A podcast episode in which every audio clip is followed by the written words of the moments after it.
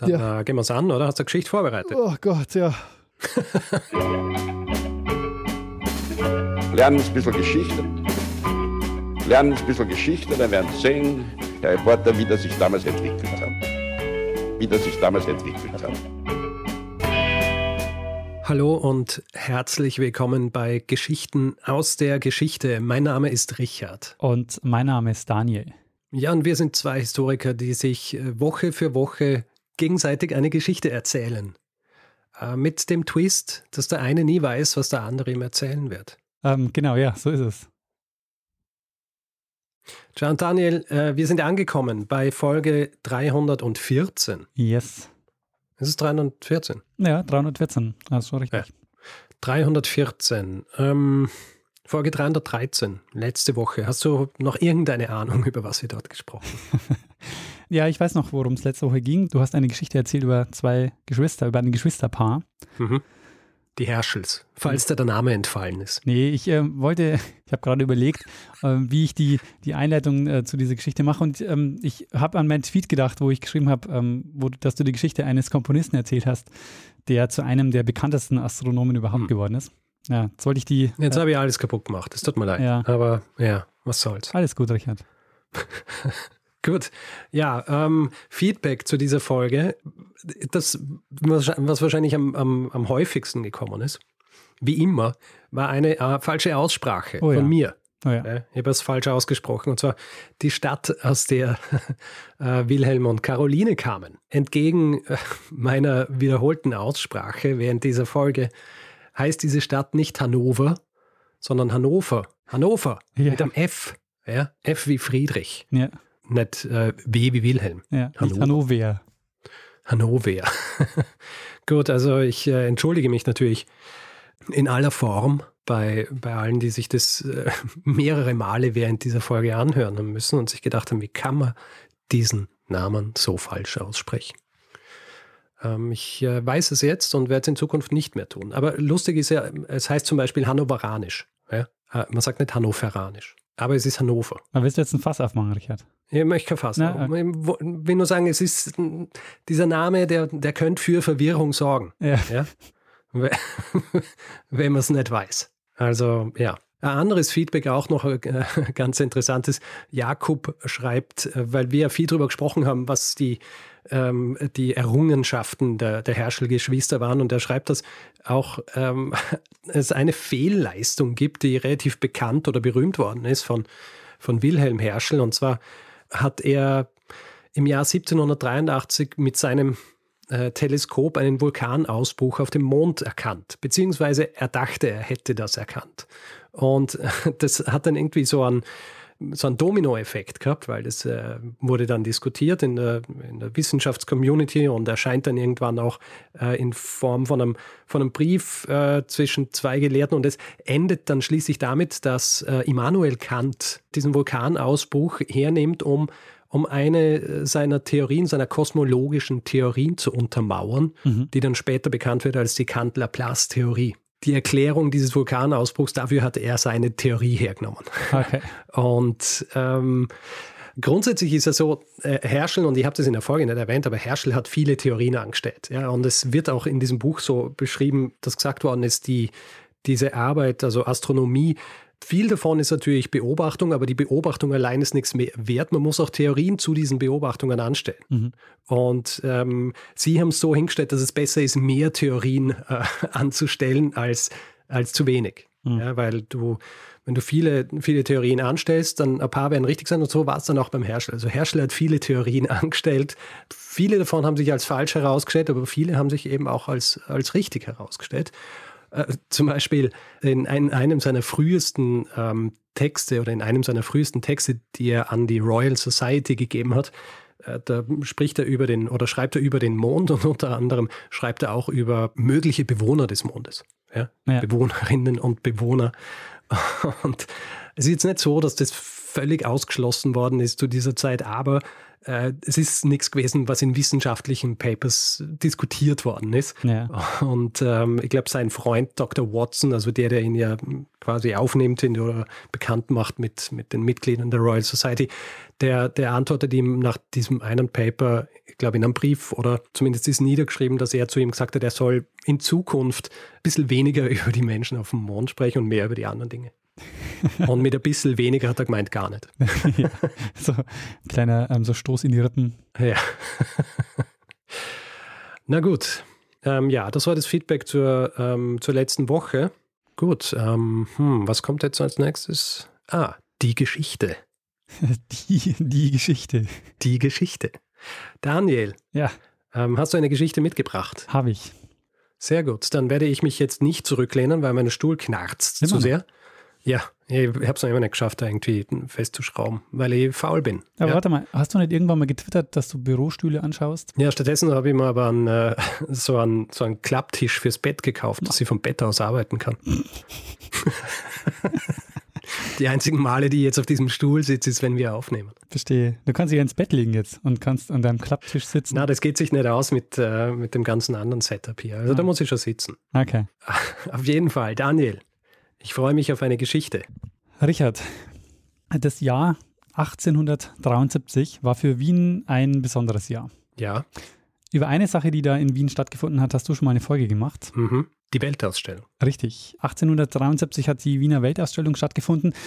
Das hast du in Folge 187 erzählt. Und du hast uns auch erzählt, warum diese Weltausstellung nicht zu dem Erfolg geworden ist, den man sich erhofft hat eigentlich.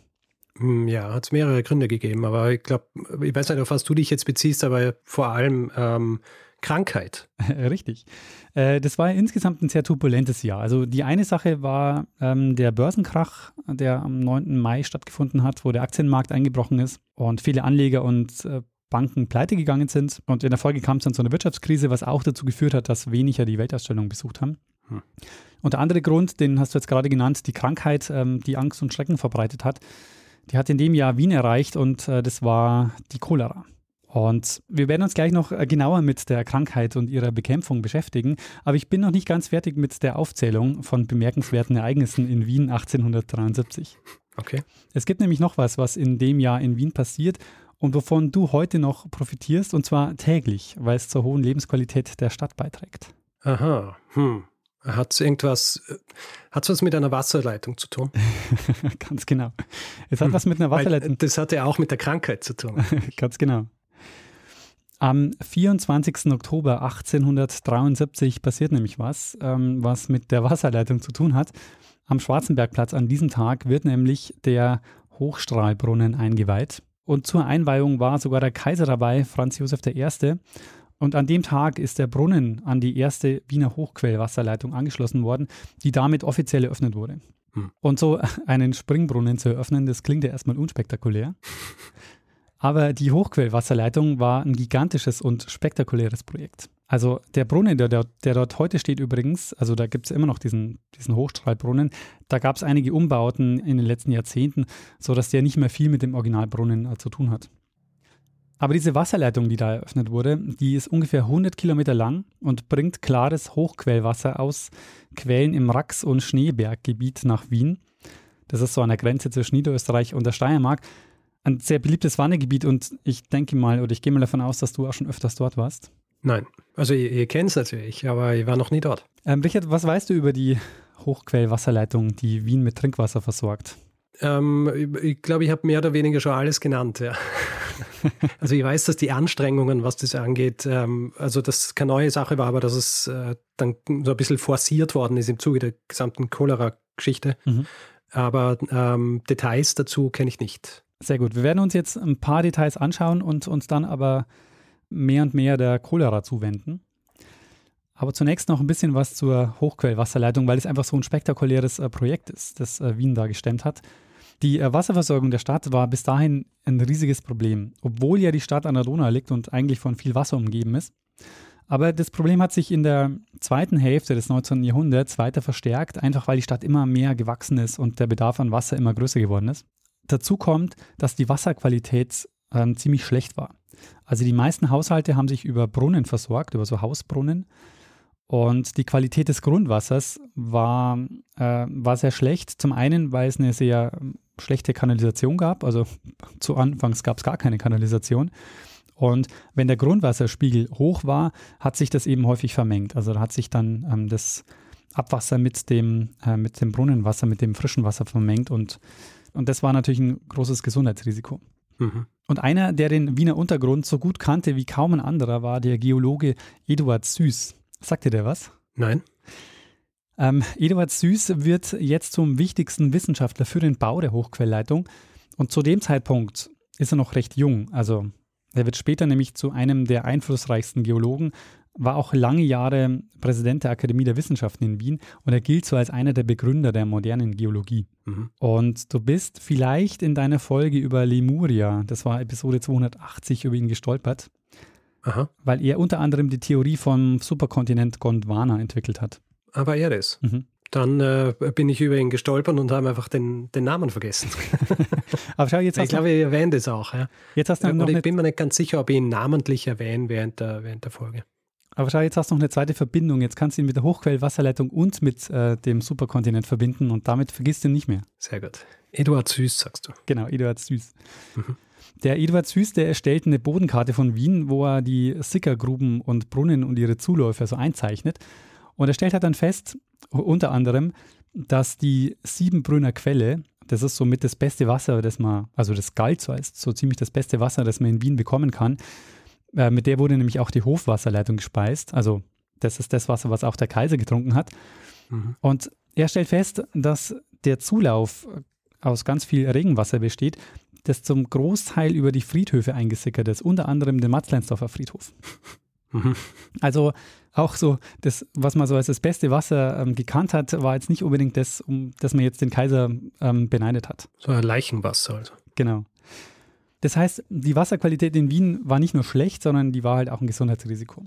Ja. Und die erste große zentrale Wasserversorgung durch eine Wasserleitung ist dann von Kaiser Ferdinand I. in Auftrag gegeben worden. Das war ab 1836. Und Gewonnen hat man da das Grundwasser im Uferbereich des Donaukanals in der Spittelau. Da hat man dann so Saugkanäle angelegt, wo man dann das Wasser durch den Boden filtriert hat. Und später hat man dann das Wasser auch direkt aus dem Kanal genommen und dann künstlich gefiltert. Mhm. Da gab es aber zwei Probleme. Das erste war, die haben zwar gepumpt, was die Pumpen so hergaben, aber das war immer noch zu wenig, was man da an Trinkwasser ähm, gewonnen hat. Mhm. Und das zweite Problem war, sie haben eine Filteranlage genutzt, wo die Filter nicht austauschbar waren. Das heißt, am Anfang war die Wasserqualität auch super, aber nach kurzer Zeit ähm, hast du schon, schon ziemlich mäh. Das heißt, gerade im Sommer war das Wasser aus der Leitung ziemlich trüb und hat sich auf bis zu 20 Grad erhitzt, was halt ein Zustand war, in dem sich Krankheitserreger sehr wohl gefühlt haben. Und falls du dich fragst, ah, Spittelau, ähm, da mache ich vielleicht mal bald einen Ausflug hin und schaue mir das ehemalige Pumpenhaus an. Mhm. Das geht leider nicht mehr. Das wurde nämlich 1965 abgerissen. Da steht heute nämlich die Müllverbrennungsanlage Spittelau. Naja. Und das ist, genau, das ist die, die sieht man nämlich von der U6 aus. Äh, das ist die, wo Friedensreich 100 Wasser die Fassade gestaltet hat. Ich habe da äh, lange Zeit in der Nähe gewohnt. Ah, sehr gut. Deswegen äh, sehr oft gesehen. Genau, also hättest du 100 Jahre früher dort gewohnt, dann hättest du das Pumpenhaus gesehen, mit dem Wien, äh, mit, dem Wien mit der ersten mit Trinkwasser versorgt worden wäre. Mhm. Aber es war im Grunde mit Fertigstellung dieser Kaiser Ferdinands Wasserleitung schon klar, dass es eine andere und größere Lösung für das Wasserproblem braucht. Und es wurden dann Vorschläge eingereicht und der Bedarf erhoben. Und zwar wurde der Bedarf in Eimer erhoben. Also Eimer war die Maßeinheit. Und jetzt musst du raten, wie viele Liter ist ein Eimer? Ähm, ein Eimer sind ähm, ungefähr 20 Liter. Ähm, ja, kein so schlechter Tipp, aber es sind 56,5 Liter. Das ist ein sehr schlechter Tipp. ähm, wollte ich so nicht sagen. Aber du hast noch eine Chance, Richard. Was glaubst du, haben sie als Bedarf pro Person und Tag festgelegt? Äh, in Eimern jetzt oder in Litern? Ähm, das kannst du in Litern sagen. Kannst auch in Eimer sagen. Äh, Bedarf pro Person pro Tag haben sie festgelegt mit ähm, sieben Litern. Oh ja, das ist aber sehr wenig. Ähm, also sie haben schon ein bisschen mehr Bedarf festgelegt, nämlich 34 Liter, 0,6 Eimer.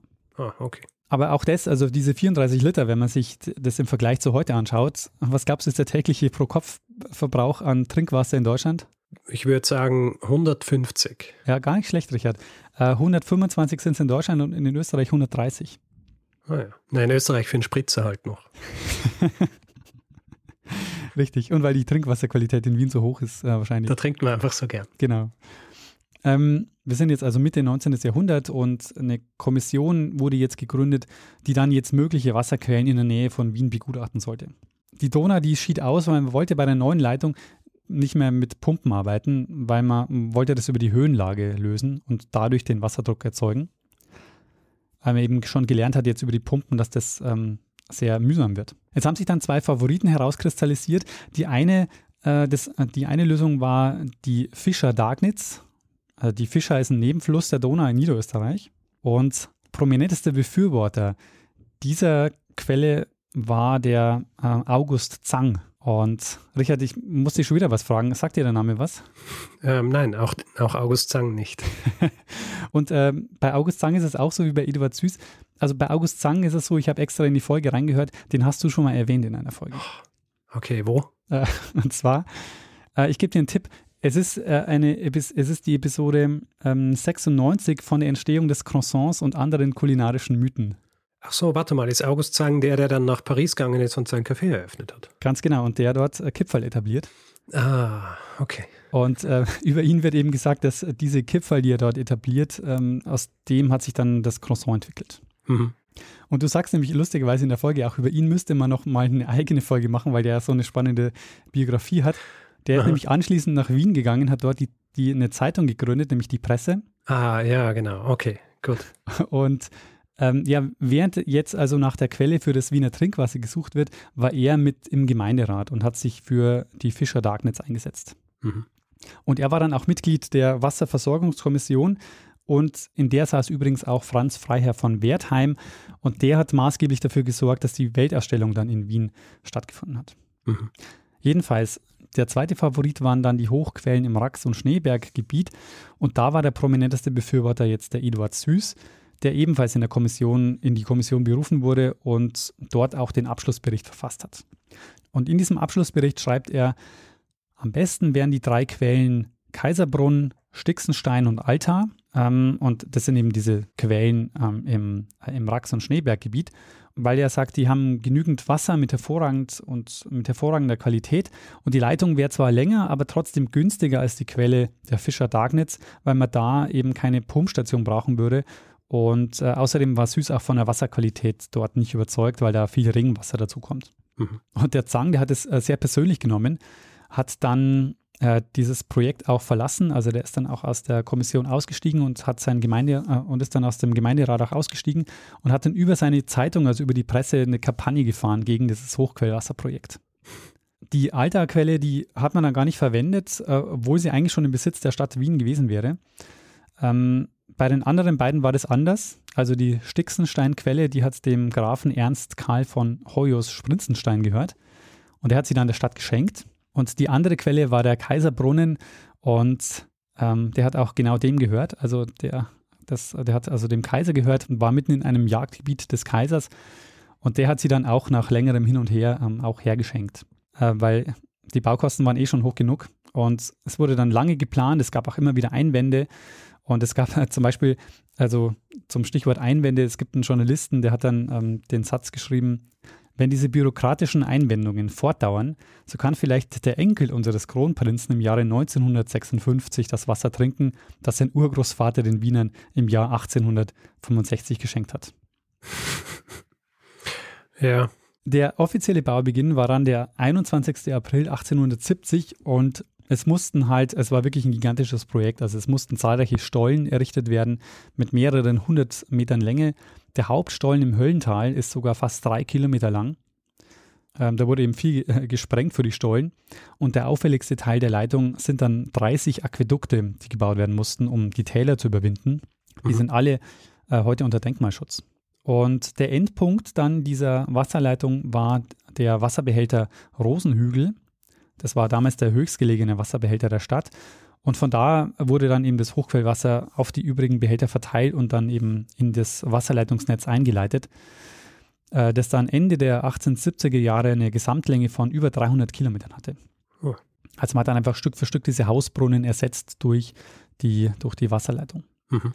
Aber was glaubst du, wie lange hat das Wasser gebraucht am ersten Tag, also als man sozusagen wirklich die Leitung geöffnet hat und man das Wasser von der Quelle aus nach Wien geleitet hat? Was glaubst du, wie lange hat das Wasser gebraucht, um in Wien anzukommen? Ach, du prüfst mich heute, aber. Ja, es tut mir leid, äh, aber. Sehr. Aber so kann, man die, so kann man sich diese Fun Facts besser merken, Richard. Ja, du, das, äh, du rächst dir jetzt dafür, dass ich gesagt habe, dass ich so gern äh, Sachen weiß, gell? Genau. Und jetzt schaust, wie viel weiß er wirklich.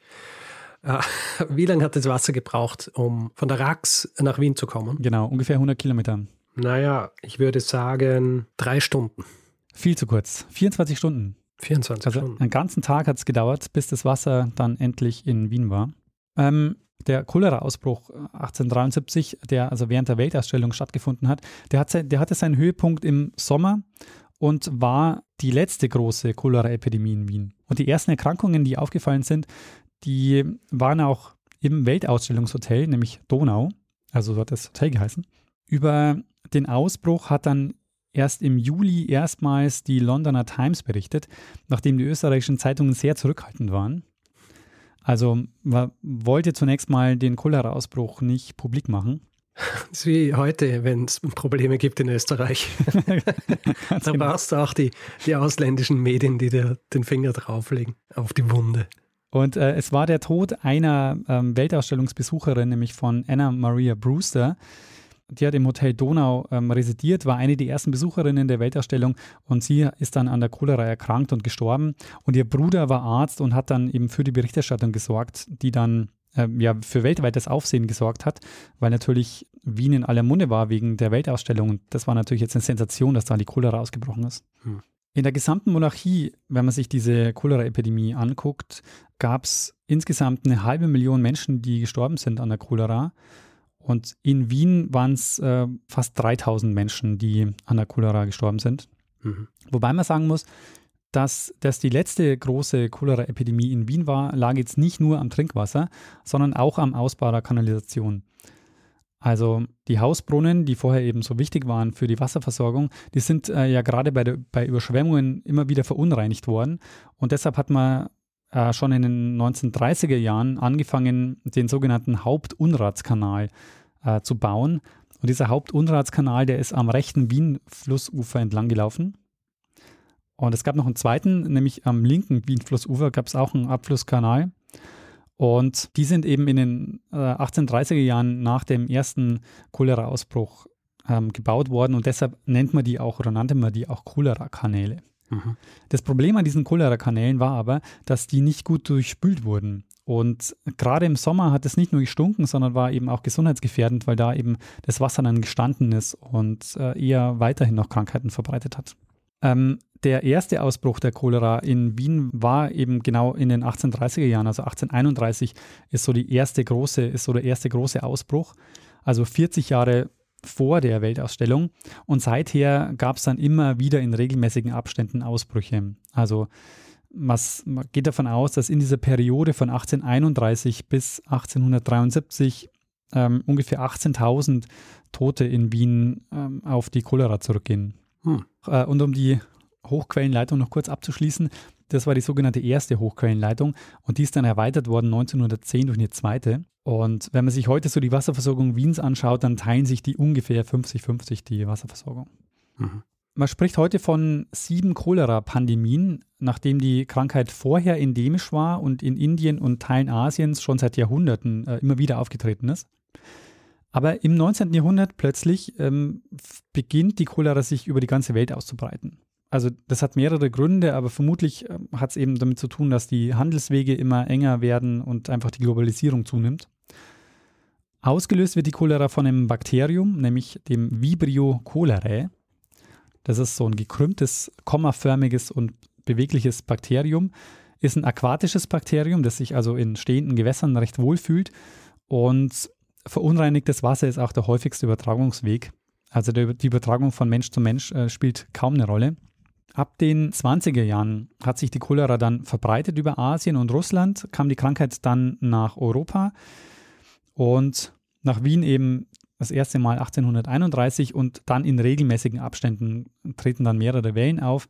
Und aktuell eben, wie gesagt, ähm, sind wir in der siebten Pandemie. Und die siebte Pandemie wurde 1961 von der WHO ausgerufen und ist damit die längste grassierende Pandemie. Also in der sind wir quasi immer noch. Mhm. Äh, es gab zuletzt in Haiti einen schweren Ausbruch nach dem verheerenden Erdbeben von 2020. Ist da im Anschluss auch eine Cholera-Epidemie ausgebrochen. Aber es war lange eine Streitfrage, also auch eine wissenschaftliche Streitfrage, wie sich die Krankheit eigentlich tatsächlich verbreitet. Also wird die von Mensch zu Mensch übertragen, wird die über die Luft übertragen. Es gab auch schon früh Leute, die das Trinkwasser im Verdacht hatten. Und du musst dir vorstellen, Bakterien waren zwar schon entdeckt, also Anthony von Leuwenhoek hat sie erstmals in den 1670er Jahren mit seinem Mikroskop beobachtet und beschrieben. Darüber hat uns Andre Lampe in Folge 68 erzählt. Mhm. Aber die Bakteriologie gibt es noch nicht. Die setzt erst deutlich später ein, nämlich äh, gegen Ende des 19. Jahrhunderts. Darum geht es in Folge 23, wo ich von der Konkurrenz zwischen Louis Pasteur und Robert Koch erzählt habe. Mhm. Und bei der Cholera ist es jetzt so, dass im Jahre 1854 der Italiener Filippo Pacini das Bakterium entdeckt hat, aber das interessiert erstmal niemanden. Also die Erkenntnis wird mehr oder weniger ignoriert. Und so ist es dann vor allem die Miasmentheorie, die vorherrschend bleibt. Miasmen sind so Dämpfe oder giftige Ausdünstungen, die vom Boden ausgehen und die in der Medizingeschichte eine wichtige Rolle spielen. Und seit der Antike wird diese Idee nämlich schon verbreitet, als eigentlich so als eine der wichtigsten Wege, wie sich Krankheiten verbreiten. Ja, nicht nur, nicht nur vom Boden, weil in, um jetzt noch eine Folge zu referenzieren, ja. in der Folge über, über die Nacht und den Schlaf habe ich auch darüber gesprochen, dass ja die Leute gedacht haben, dass während der Nacht quasi vom, vom Mond aus äh, diese giftigen Dämpfe kommen. Oh. Und deswegen wurden die, wurden die Fenster ja geschlossen Stimmt. in der Nacht, damit da nichts reinkommt. Stattdessen haben sie es natürlich alles viel schlimmer gemacht. Stimmt, sehr guter Punkt, ja, genau. Also nicht nur vom Boden, aber diese, diese Miasmen waren eine sehr wichtige oder waren ein sehr wichtiges Erklärungsmodell für die Medizin zu dem Zeitpunkt oder über viele Jahrhunderte. Ähm, einer, der als Hygieniker eigentlich großen Anteil an der Verbesserung der Lebensumstände in den Städten hatte, hat aber trotzdem dazu beigetragen, dass sich lange falsche Vorstellungen über die Cholera gehalten haben nämlich Max von Pettenkofer. Ähm, Pettenkofer gilt so als der Begründer der wissenschaftlich fundierten Hygiene. Und wenn er auch sonst bei vielen Sachen richtig gelegen hat, ähm, bei der Cholera lag er ziemlich falsch, weil er hat nämlich eine Miasmentheorie aufgestellt. Das war jetzt insofern nicht so dramatisch, weil er trotzdem für den Ausbau der Wasserleitungen und der Kanalisation in München gesorgt hat, was die Cholera effektiv bekämpft hat. Er hat es falsch erklärt, aber er hat das Richtige gemacht. So kann man es vielleicht sagen. Das zieht sich eigentlich durch die, äh, durch die, durch die Medizingeschichte, oder? das stimmt. Wir erklären es falsch, aber es, wir machen trotzdem manchmal das Richtige. Ja. Ein Problem war, dass man sich die Verbreitungswege einfach nicht erklären konnte. Also es gab manche Landstriche, die sind verschont worden und dann hat es einige Kilometer weiter wieder mit einem heftigen Ausbruch angefangen. Und dann sind immer wieder Leute krank geworden, die überhaupt keinen Kontakt hatten zu Kranken. Ähm, heute wissen wir, ja, es lag eben an der Wasserversorgung und äh, lag einfach daran, welches Wasser die Leute getrunken haben, aber das wusste man eben zu dem Zeitpunkt noch nicht. Vielleicht noch ähm, ganz kurz dazu, das habe ich noch gar nicht gemacht. Was sind eigentlich die Symptome von Cholera? Vor allen Dingen Durchfall und Erbrechen, ähm, einhergehend mit einem sehr starken Flüssigkeitsverlust. Ähm, es ist nämlich so, dass dieses Bakterium im Darm ein Exotoxin freisetzt, also so ein Gift. Und dieses Gift sorgt dann dafür, dass es zu einem massiven Flüssigkeitsverlust kommt. Und deshalb ist es auch so, dass die Behandlung vorwiegend darin besteht, die Kranken mit Flüssigkeit, Zucker und Salzen zu versorgen. Man kann auch Antibiotika geben, weil es ist ja ein Bakterium, aber in den meisten Fällen reicht es eigentlich, wenn man die Dehydrierung aufhält. Woran, woran sterben die Leute dann? An dem Flüssigkeitsverlust. Also die erleiden dann einen Schock und ähm, an Dehydrierung. Okay, das heißt, wenn man einfach immer genug trinkt, oder Infusionen kriegt. Genau, das ist der Punkt. Also ähm, dadurch, dass du auch dich viel übergeben musst, ist es so, dass bei starken Fällen, beim starken Verlauf brauchst du einfach sehr schnell Infusionen. Und das ist in manchen Landstrichen eben ähm, nicht möglich. Deshalb sterben da ja. viele Leute dann daran. Es gibt aber auch einen Cholera-Impfstoff, wusstest du das? Äh, nein. Das war mir nämlich auch nicht klar. Ähm, der wurde auch schon früh entwickelt, also den gibt es auch schon sehr lange. Aber ich, mir war nicht klar, dass es einen Cholera-Impfstoff gibt. Ich hatte vorher noch nie davon gehört. Interessant ist auch, dass bei Cholera ist es so, dass neun von zehn Personen entwickeln gar keine Symptome. Also die können zwar die Cholera weitergeben, weil sie eben in ihren Ausscheidungen das Bakterium ähm, weitertragen, aber eben ähm, selbst erkranken sie dann eben nicht und entwickeln keine Symptome. Mhm. Bahnbrechend und äh, bis heute sehr bekannt ist eine Studie aus dem Jahr 1955, von der hast du bestimmt schon gehört, von einem gewissen John Snow. Und alle Game of Thrones-Fans, die uns zum Einschlafen hören, sind jetzt vielleicht kurz aufgeschreckt. so, ihr könnt weiter schlafen. Ähm, es geht um einen Mediziner, ähm, der als der erste ja, Anästhesist in der Medizingeschichte gilt, weil er die Narkose mit Äther und Chloroform eingeführt hat. Mhm. Die Geschichte erzählen wir aber wann anders. Wir bleiben bei der Cholera. Dieser John Snow hat 1849 mit einem anderen Kollegen eine Theorie aufgestellt. Und zwar haben sie gesagt, dass die Cholera von lebenden Organismen im Trinkwasser hervorgerufen wird und haben eben dieser Miasmentheorie widersprochen. Und es gab dann im Jahr 1854 im Londoner Stadtteil Soho einen heftigen Ausbruch. Und da untersucht er mit seinem Kollegen Arthur Hill Hassell das Trinkwasser. Und da macht er was, äh, was eben heute sehr bekannt ist. Er zeichnet nämlich eine Karte, in der er die Epidemiefälle einträgt. Und auf dieser Karte zeigt sich, dass die Ursache eine Wasserpumpe in der Broad Street ist. Mhm. Und der Herr Sell, der untersucht dann das Wasser dieser Pumpe und findet dann tatsächlich dort auch den Choleraerreger. Und es gibt nämlich auch einen Teil auf der Karte, der überraschenderweise keine Fälle zeigt, also der quasi weiß geblieben ist, obwohl er mitten im Ausbreitungsgebiet liegt. Und das konnte man sich eben dadurch erklären, dass da eine Brauerei war und die Mitarbeiter haben dort Bier statt Wasser getrunken. Sehr gut. wieder einmal gerettet durch Bier. Ganz genau. Ich meine, Bier war ja auch lange Zeit eben auch das bessere Getränk statt Wasser, eben weil ja, ja. keimfreier war. Ähm, und diese Karte wird heute in vielen Bereichen als frühes und großartiges Beispiel für eine sehr gelungene Datenaufbereitung verwendet und wird auch heute noch gemacht, wird als Disease Mapping bezeichnet. Aber es gab zu dem Zeitpunkt jetzt immer noch keinen wissenschaftlichen Konsens, wie die Krankheit tatsächlich übertragen wird. Und zwar bis ins Jahr 1800. 83. Da hat nämlich Robert Koch in Indien im Darm eines Verstorbenen dann den Erreger entdeckt, das er Komma-Bakterium genannt hat. Ähm, und mehr noch, er konnte im Anschluss 1884 gemeinsam mit Bernhard Fischer und Georg Gafki den Erreger aus dem Darm in Reinkultur anzüchten. Hm. Und damit konnte er eben zeigen, dass sich der Erreger übers Wasser weiter verbreitet. Und damit war das Rätsel, wie die Cholera sich verbreitet, gelöst, eigentlich. Wenn es nicht so Leute wie den Pettenkofer gegeben hätte, der wollte das nämlich immer noch nicht einsehen und hat deshalb auch einen Selbstversuch gemacht. Am 7. Oktober 1992 im Beisein seiner Mitarbeiter hat er zuerst eine Flüssigkeit getrunken, um seine Magensäure zu neutralisieren. Und anschließend hat er einen Kubikzentimeter einer, wie es heißt, Bakterien-Bouillon-Kultur eingenommen. Also er hat sich jede Menge Cholera-Vibrionen einverleibt. Mhm.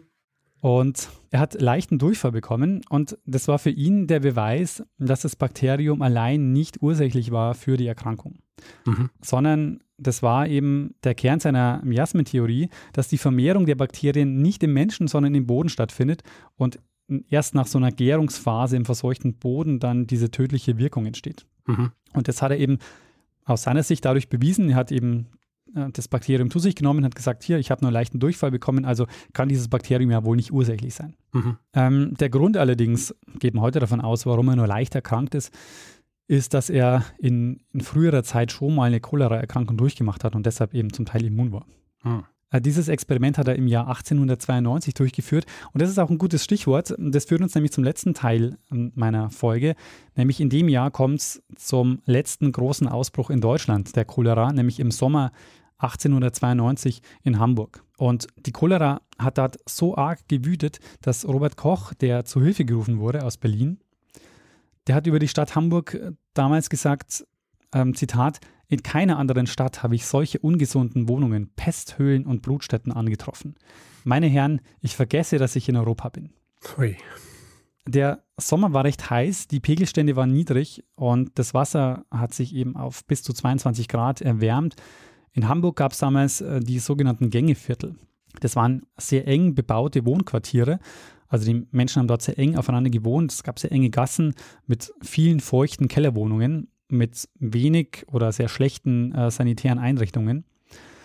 Und am 20. August, vermutlich am 20. August, gelangt der Erreger in den Haupteinlass der Hamburger Wasserversorgung. Und in den Fluss, also in die Elbe, hat man nicht nur die Fäkalien gekippt, sondern man hat auch das Trinkwasser von dort bezogen. Und ja, dadurch hat sich jetzt die Cholera in Hamburg ähm, sehr schnell und sehr stark verbreitet. Mhm. Man hat das Wasser zu dem Zeitpunkt aus der Elbe auch noch unfiltriert genommen. Und ähm, nachdem der Ausbruch immer heftiger geworden ist, wurde dann also Robert Koch nach Hamburg geschickt und er hat dann einige Maßnahmen ergriffen. Also er hat die Schulen geschlossen, hat an öffentlichen Plätzen ähm, keimfreies Essen ausgegeben, es wurde auch abgekochtes Wasser verteilt. Dennoch ist es aber so, dass in Hamburg über 8000 Menschen gestorben sind an der Cholera.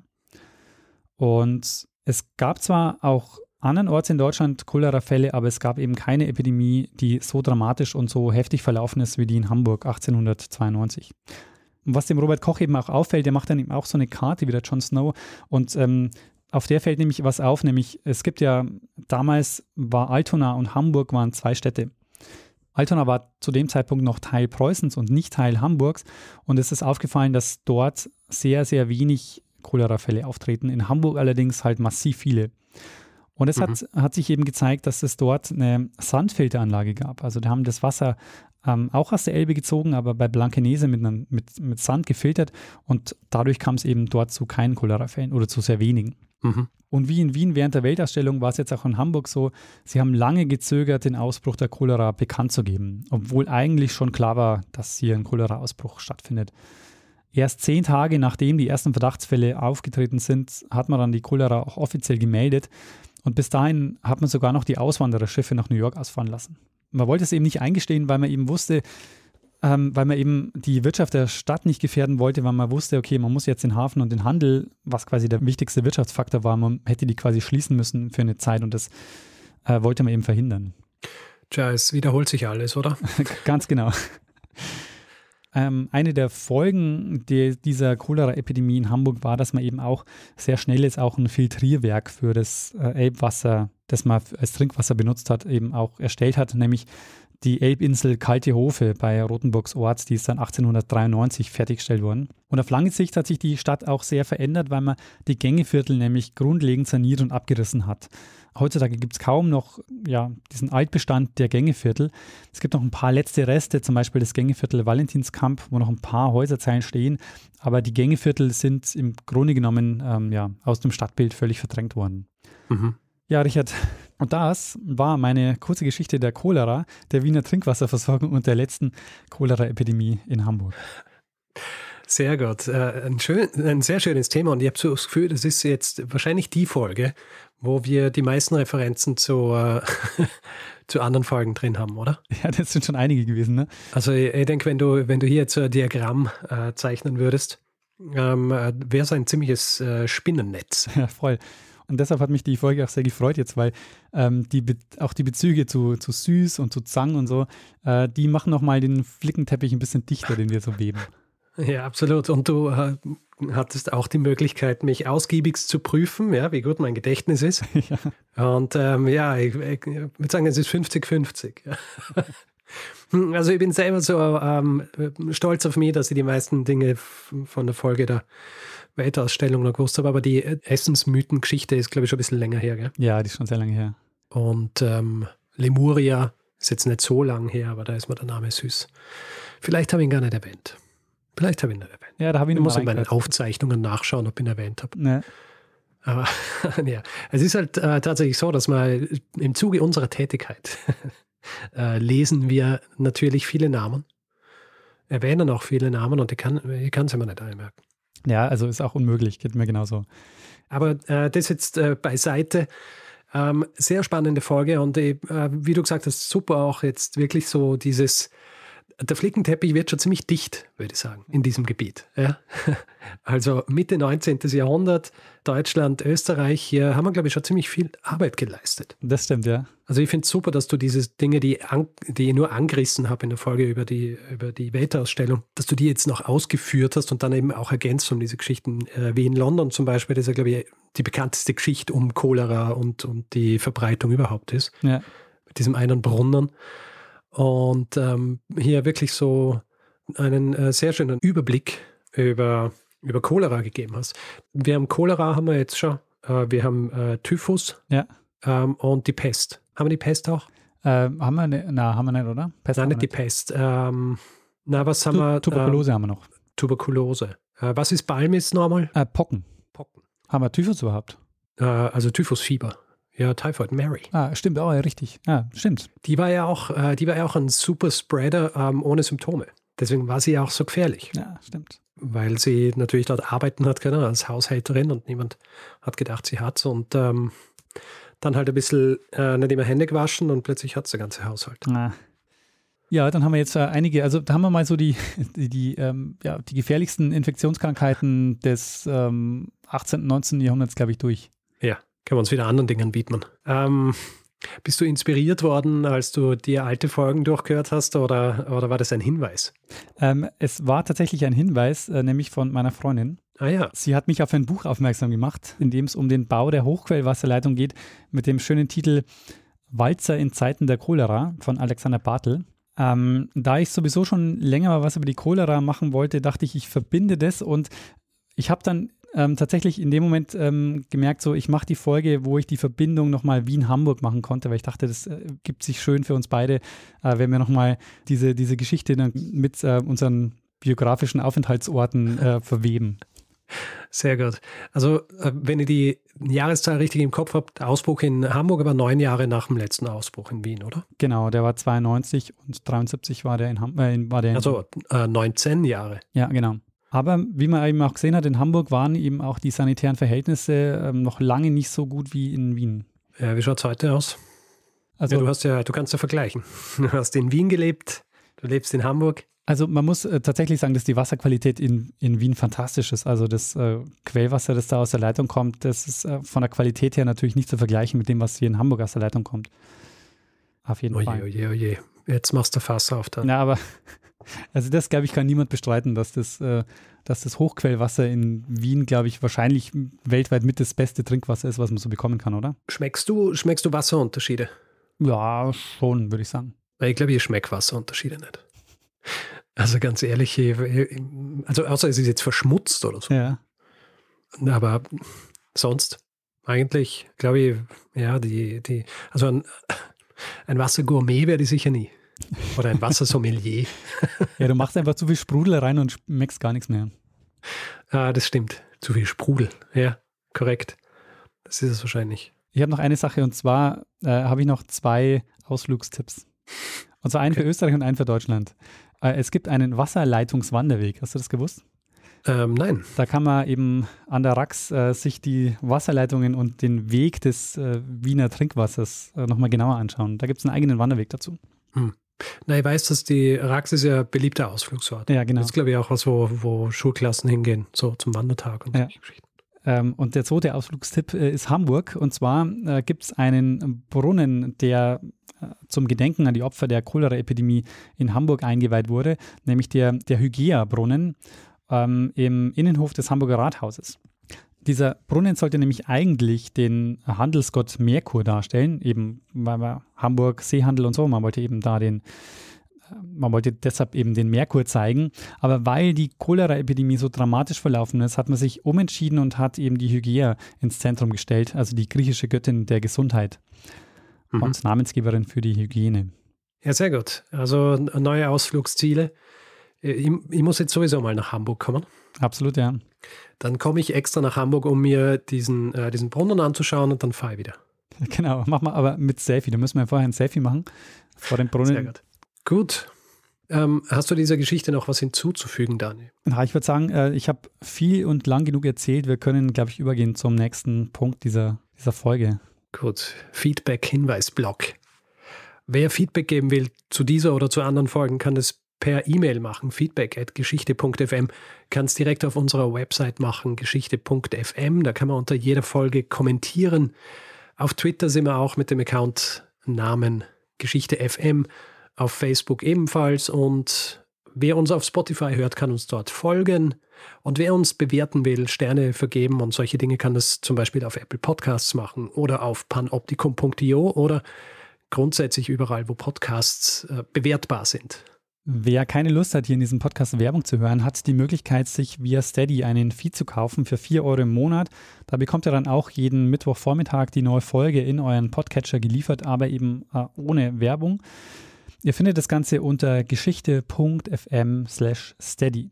Wir bedanken uns in dieser Woche für Unterstützung bei Mitra, Sonja, Reinhard, Fabian, Stefanie, Deborah, Marco, Laura, Sebastian, Kim, Elvan, Sandra, Silke, Cody, Tobias und Hannah, Lorenz, Oliver, Michael, Simon, Katharina, Günther, Jan, Stefanie, Luna, Matthias, Judith, Georg, Sebastian, Martin, Thomas, Eike, Sofian, Laura, Tim, Iris, Markus, Tom, Clara, Simon, Annette, Dominik, Katharina, Achim, Guido, Frank, Manfred, Barbara, Silvan, Wolfgang, Gordian und Dennis. Vielen, vielen Dank für eure Unterstützung. Ja, vielen herzlichen Dank. Ja, Richard, dann würde ich sagen, äh, geben wir dem einen das letzte Wort, der auch immer gerne das Wiener Hochquellwasser getrunken hat. Genau, Bruno Kreisky.